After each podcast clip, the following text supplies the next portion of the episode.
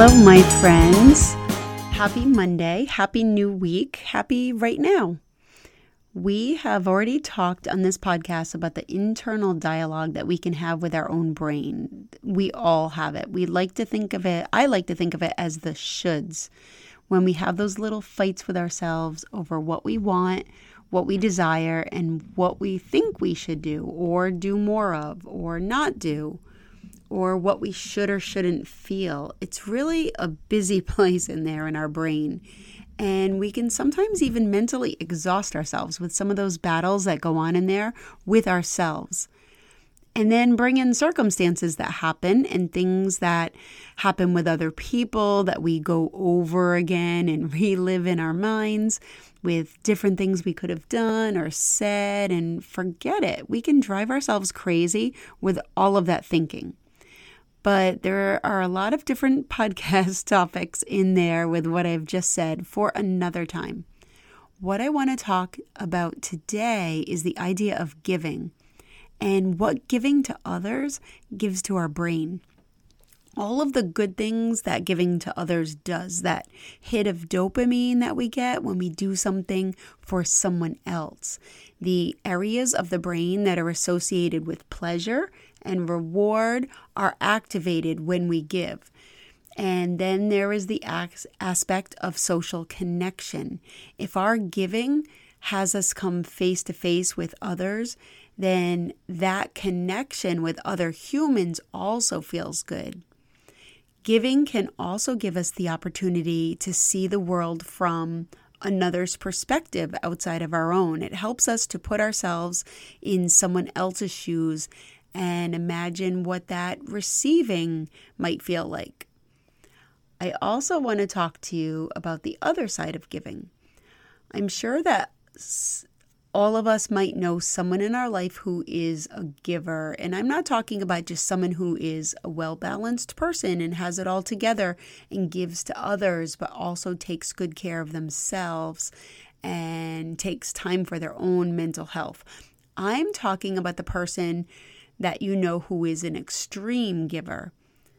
The one who would literally give the actual shirt off their own back and then leave themselves without a shirt to get a sunburn and to walk through the forest and get blisters and bug bites and all the things because they are a giver to everyone else but not to themselves. This may be also the person who will give in in a conversation, an argument, when it comes to dividing up their time, possessions, opinions, food, whatever it is. They're the person that will always back off and give in. Now, when I was a teacher in a three year old classroom, there's one particular child that sticks out in my mind, and we'll call her Mary. And I will always remember her because she was just the epitome of a good girl. She was sweet, she was kind, what everyone thought of as a good friend. But one thing that she always did was give up her toy that she was playing with if someone else wanted it. Now, it's common for children to learn cooperation, taking turns, negotiating turns. It's something that we want children to learn. But hers was more extreme. She would give up whatever she had 100% of the time without question, even if it was something that she really wanted to play with, even if she had just gotten her turn. And she had been patiently waiting for her turn for a long time. If anyone else even hinted that they wanted it, she would never even hesitate and consider it. She would give it up. And I remember this because it was such an interesting conversation at parent teacher conference time. The idea that this was something that Mary was working on just seemed so strange to her mom. She liked that she was giving, and she was proud that she raised a child who was so kind and considered others. But we talked about what this might look like down the road as she got older if she didn't hold that skill to ever consider herself. It looked a bit scarier. And as she considered that her daughter did not yet have that skill to hold any kind of boundary with what was important for her to have, it became clearer that it would benefit Mary to not always give in to what other people wanted from her. Ultimately, mom wanted Mary to be a kind and a considerate adult, but she certainly did not picture Mary to be a happy adult if other people made all of her decisions for her and she didn't grant herself any of her own wishes or desires that she might hold for herself, or to be an adult that lived her life in a reactionary way to others without having any personal boundaries.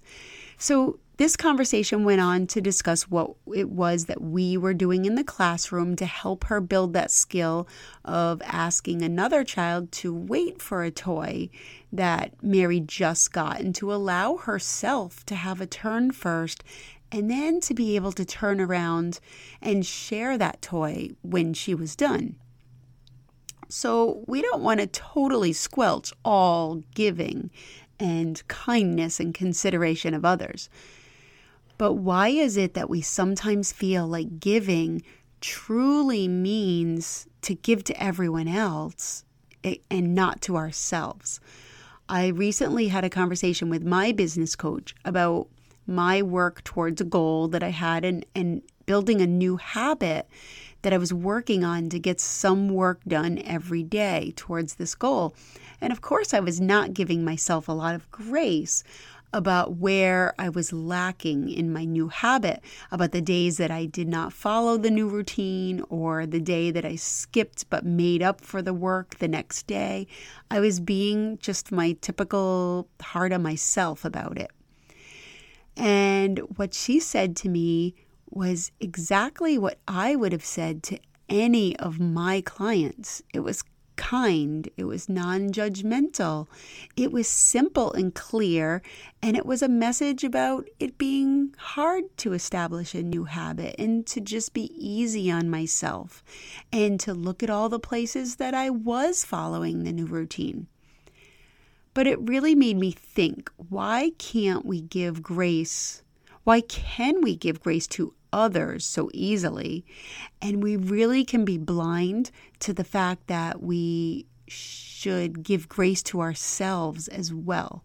It wasn't until someone else gave me grace in that way that I said, Oh, yeah, I could have totally said that to myself.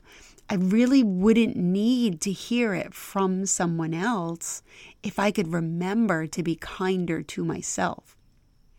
So today I became a runner again. I went running with my dog Charlie for the first time in a really, really long time. It wasn't super far. I didn't drive anywhere to go run. I just simply put on my running gear and went running before work. I went right out the door and right around the neighborhood. It was way simpler than the idea of becoming a runner again sounds. And just like that, I can take on a new identity as a runner, as someone who runs. Am I going to keep it up? Well, we'll see. but I only have to do that one little baby step at a time. I have my running clothes all ready for the next time. And when I decide to go, I will actually lay them out in a place where it's going to be more of a pain in the neck to have to put them away again than it will be to just put them on and go. So, baby steps. And, but if I don't do the next time, if I don't do it the next time that I want to run, I can also be kind to myself. I can figure out what is my next best step but also assume that I want the best for myself. Assume good intentions always, no matter what.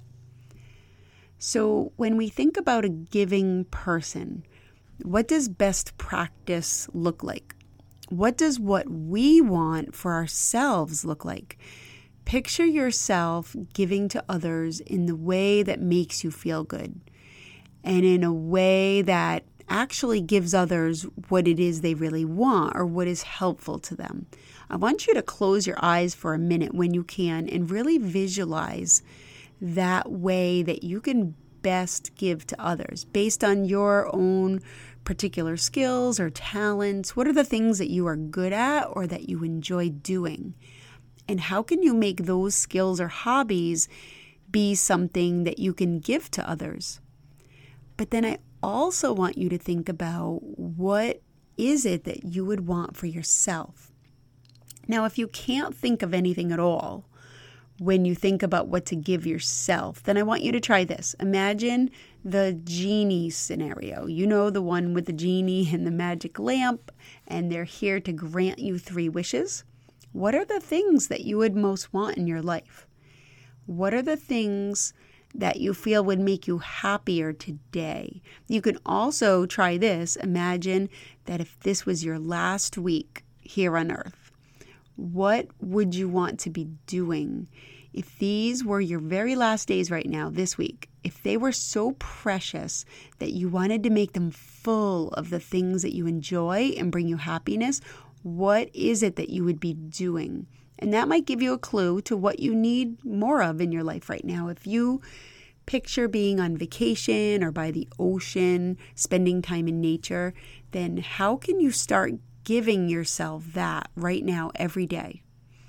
If you picture spending more time with family or with friends or just alone, then you know where to start. How can you put more small doses of that into your daily life? I want you to start right now, today. And the last thing that I want to say quickly, and I will probably talk about this more in another podcast episode, is the idea that what you want from someone else, try working on giving that same thing to someone else. And not just giving once in a while, but really hone in on perfecting that skill and get really good at giving what it is you want. I will tell you why. It's easy to fall into the trap of thinking about what you want from someone else and just focusing on that, on the fact that you want that. So, if I'll give you an example, if I want in conversation with my wife, for her to be really interested in what I'm saying and to listen and to understand what my point is, to ask questions maybe and dive deeper into what it is I'm saying or what I mean or what I'm thinking, and to turn the tables around and see if I am even coming close to giving that to her. Because there is a good chance that if I am so focused on the fact that I am not getting that, I'm not even noticing the fact that I'm also not giving that to her. I just want her to listen, right? And understand me. So when we get reactive like that or get annoyed, we tend to dish out whatever it is we feel like we are getting from the other person. So I may be dishing out a dose of not listening to her or not understanding. I miss the opportunity to role model really what it is that I want and to feel what it's like to be on that giving side of giving those things.